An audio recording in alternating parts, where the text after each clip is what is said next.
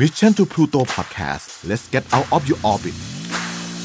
Sport Journey ที่ไหนมีกีฬาที่นั่นมีวัฒนธรรม กับผม โจอี้ชัยยุทธกิติชัยวัฒน์ครับ สวัสดีครับคุณผู้ฟังขอต้อนรับกลับเข้าสู่รายการ Sport Journey ที่ไหนมีกีฬาที่นั่นมีวัฒนธรรมกับผมโจอี้นะครับ ในช่องทาง Mission to Pluto Podcast นะครับเราก็มีกันหลาย EP แล้ว แล้วก็เริ่มรู้จักวงการกีฬาเรื่องราวที่น่าสนใจของกีฬากันมากขึ้นเรื่อยๆ หลากหลายชนิดกีฬาเลยสำหรับวันนี้เนี่ยผมจะมาชวนเรื่องราวของการคุยของการวิ่งมาราธอนครับหลายคนทราบไหมครับว่า การวิ่งมาราธอนที่เขาบอกว่า ระยะทาง 42 กิโลเมตรเนี่ยแท้จริงแล้ว มันไม่ใช่เพียงแค่ 42 กิโลเมตรนะฮะ แต่มันคือ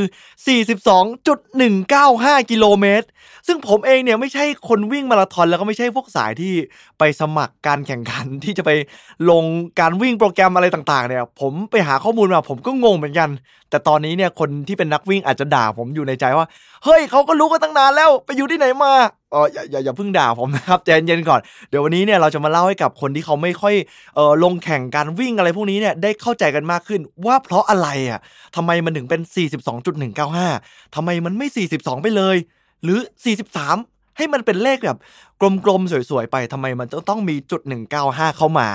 อ่าแต่ก่อนอื่นเนี่ยขอเกริ่นก่อนนะครับว่าในช่วง 5 ปีหลังที่ผ่านมา หลายคนจะเห็นว่ามีการจัดแข่งขันการวิ่งมาราธอนกันเยอะมากๆ ในประเทศไทยนะครับ ถึงขนาดว่าบริษัทที่จัดการแข่งขันวิ่ง หรือว่าเพื่อนผมที่เขา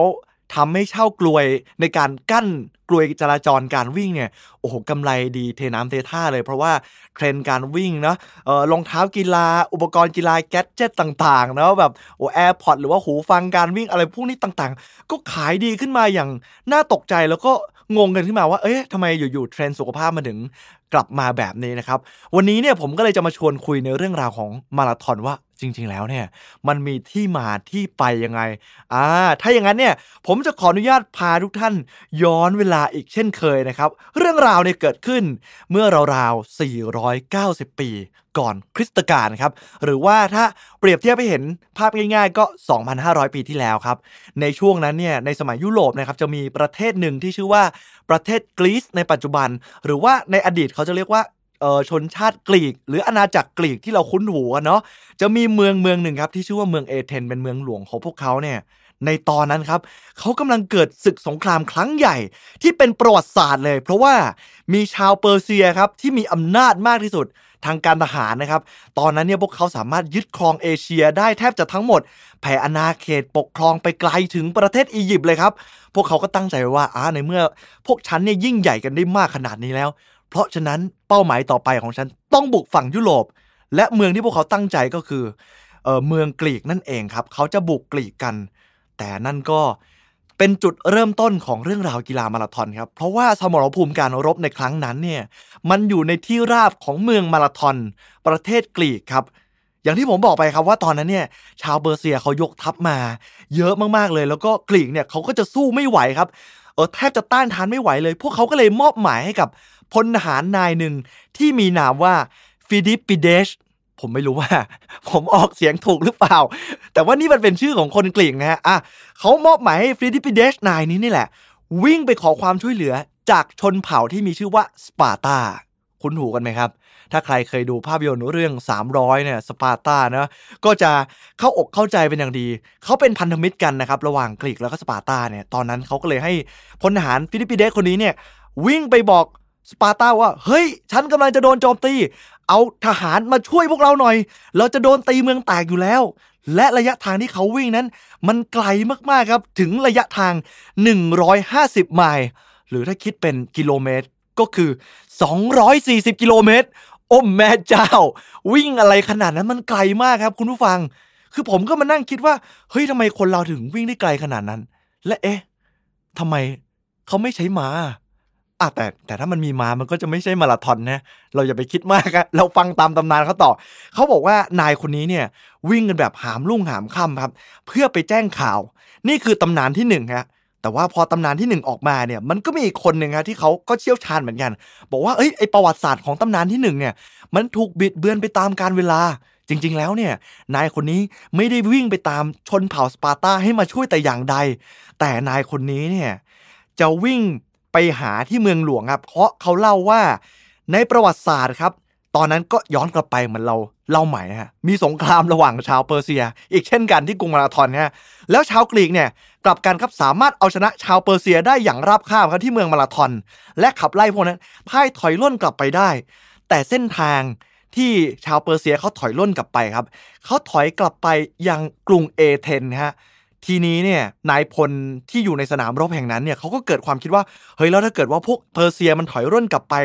ทางฝั่งเอเธนแล้วมันเกิดแหวงกัดย้อนไปโจมตีเมืองหลวงเขาล่ะเฮ้ยจะทำยังไง เพราะฉะนั้นก็เลยส่งนายฐานคนหนึ่งที่ลบมาตลอดเวลาเนี่ยที่เป็นฝีเท้าดี เป็นคนวิ่งไปบอก ถึงข่าวนี้ก็คือคนเดิมนะฮะฟิลิปปิเดสคนเดิมเนี่ยแหละครับ ให้วิ่งไปที่เมืองเอเธนส์จากกรุงมาราธอนไปเอเธนส์นะเพื่อแจ้งกับประชาชนและกษัตริย์ของพวกเขาว่าตอนนี้เนี่ยได้ชนะสงครามแล้ว และกำลังทำให้ข้าศึกเนี่ยถอยร่นตามๆไป เพราะฉะนั้นให้เตรียมตัวให้ดีเผื่อว่าพวกนั้นจะตีหรือว่าแว้งกัดได้นะฮะนายฟิลิปปิเดสนะครับก็เลยต้องวิ่งแบบ หน้าตั้งแบบไม่หยุดเลย แล้วคุณผู้ฟังลองนึกภาพตามนะ สมัยก่อนเนี่ยมันไม่ได้มีถนนหนทางที่ดี มันต้องมีทั้งโอ้ก้อนหินภูเขานะฮะขวากหนามต้นไม้ต่างๆทรายแสงแดด สายลม สายฝนในการวิ่งฝ่าไป แล้วเขาก็สู้รบกันมาก่อนแล้วด้วย และยังต้องวิ่งกลับไปอีกเป็นระยะทางครับเขาบอกว่าทั้งหมด 24.85 ไมล์นะครับหรือว่าตีเป็นกิโลเมตรก็คือ 40 กิโลเมตรพอดีพอดีเลย พอเขาวิ่งไปถึงครับ เสื้อผ้าของนายฟิลิปปิเดสเนี่ยก็ขาดแล้วหลุดลุ่ย จากการโดนต้นไม้เกี่ยวจากลมโอบปากแห้งเหนื่อยมากๆครับพอวิ่งแบบไม่หยุดต้องรีบมาแจ้งข่าวครับ สุดท้ายครับเขาเขาวิ่งมาถึงครับ เขาก็ตะโกนออกมาเป็นภาษาอังกฤษว่านินเนเกกเมนเขาตะโกนแบบนี้ครับว่านินเนเกกเมนแปลว่า พวกเราชนะแล้ว แล้วเขาก็เออเออ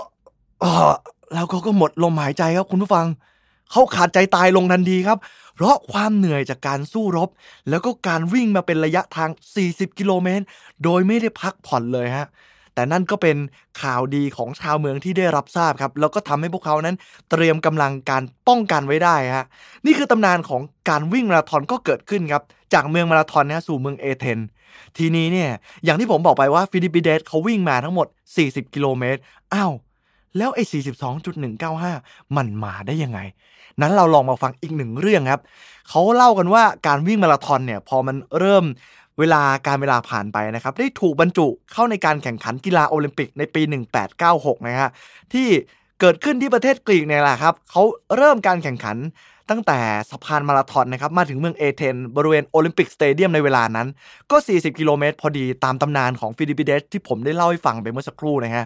ทีนี้ครับอยากทราบว่าเอาแล้วทำไมถึงกลายมาเป็น 42.195 เขาเลยมีเรื่องราวเล่าให้ฟังว่าย้อนกลับไปในสมัยกีฬาโอลิมปิกครั้งที่ 4 ครับ ในปี 1908 ตอนนั้นเนี่ยมีการจัดแข่งขันกีฬาโอลิมปิกที่กรุงลอนดอนประเทศอังกฤษครับ พระราชาของประเทศอังกฤษในสมัยนั้นเนี่ย นามว่าพระเจ้าเอ็ดเวิร์ดที่ 7 ท่านทรงเป็นคนที่สนใจในกีฬาการแข่งขันวิ่งมาราธอนมากๆ แล้วก็ตื่นเต้นมากๆ ที่โอลิมปิกในครั้งนี้เนี่ยประเทศอังกฤษได้เป็นเจ้าภาพนะครับ แล้วก็อยากเข้าชมการแข่งขันอย่างใกล้ชิด ก็เลยรับสั่งไปครับ บอกกับกรรมการแล้วก็ทีมงานไว้ว่า เออฉันอยากให้พระราชวังวินเซอร์ของพระองค์ที่ประทับอยู่ในขณะนี้ เป็นเส้นชัยของนักวิ่ง ทุกคนก็แบบเออครับ ได้เลยครับ ทีนี้เนี่ยเขาก็เลยมีจุดสตาร์ทนะครับ เริ่มต้นที่ White City Stadium ซึ่งเป็นสนามกลางของกีฬาโอลิมปิก เขาก็เลยทำการวัดสนามครับ ตั้งแต่ White City Stadium ไปจนถึงพระราชวังวินเซอร์ครับ กลายเป็นว่ามันวัดได้ 42.195 ครับคุณผู้ฟัง มันก็เลยต้องกลายเป็นแบบนั้นไปโดยปริยาย ด้วยการที่อยากให้เส้นชัยเนี่ยมันจบลงที่พระราชวังวินเซอร์ตามที่พระองค์รับสั่งไว้ และหลังจากนั้นเนี่ยไอมาตรฐานระยะทางการวิ่งในครั้งนั้น มันก็เลยกลายเป็นมาตรฐานกลางที่เขาวิ่งกันมาจนถึงปัจจุบันนะนี่คือ 3 ตำนานที่ผมได้เล่าให้ฟังไปว่า ตำนานแรกนี่ที่นายฟิลิปปิเดสวิ่งไปขอสปาร์ตาให้มาช่วยฮะแล้วก็ตำนานที่ 2 ก็คือวิ่งไปบอกข่าวดีที่กรุงเอเธนนะฮะแล้วก็ตำนานที่ 3 ก็คือเรื่องที่เกิดขึ้นที่กีฬาโอลิมปิกนะฮะพระเจ้าเอ็ดเวิร์ดที่ 7 ต้องการให้ จุดสิ้นสุดเนี่ยจบที่พระราชวังวินเซอร์มันก็เลยกลายเป็น 42.195 ไปโดยปริยายตั้งแต่วันนั้นจนถึงวันนี้ครับ โดยในปัจจุบันเนี่ยเล่าให้ฟังเลยว่าเออที่เมืองมาราธอนประเทศกรีกนะครับได้มีรูปปั้นของนายฟิลิปปิเดสคนนี้นี่แหละ เป็นท่าทางการวิ่งนะแล้วในมือก็ถือเอกสารเออเป็นการเหมือนแบบไปบอกแจ้งข่าวดีอะไรประมาณนั้น แล้วเขาก็ยกย่องให้เป็นวีรบุรุษ แล้วก็กลายเป็นตำนาน แล้วก็กลายเป็นกีฬาที่เผยแพร่แล้วก็แพร่หลายในปัจจุบันนะครับ โดยในเรื่องราวหลายเรื่องนี้ที่ผมได้เล่าให้ฟังไปว่าบางครั้งเนี่ยมันอาจจะมีการคลาดเคลื่อนของประวัติศาสตร์ หรือตามตำนานเนี่ยก็แล้วแต่คุณผู้ฟังจะเลือกจะเชื่อนะครับ แต่จุดหมายสำคัญของพวกเราในเรื่องกีฬานี่ก็คือการออกกำลังกายเนาะเพราะฉะนั้นเนี่ยผมว่าบางครั้งเนี่ยเรามาสนใจเรื่องของกีฬากันมากกว่า ทีนี้เนี่ยผมก็จะมาเล่าถึงเรื่องราวข้อดีแล้วกัน การวิ่งมาราธอนนะว่า การวิ่งมาราธอนเนี่ยเขาบอกว่า 42.195 มีผลวิจัยออกมาครับว่าถ้าคนที่วิ่ง 42.195 กิโลเมตร จะเผาผลาญแคลอรี่ในร่างกายมากถึง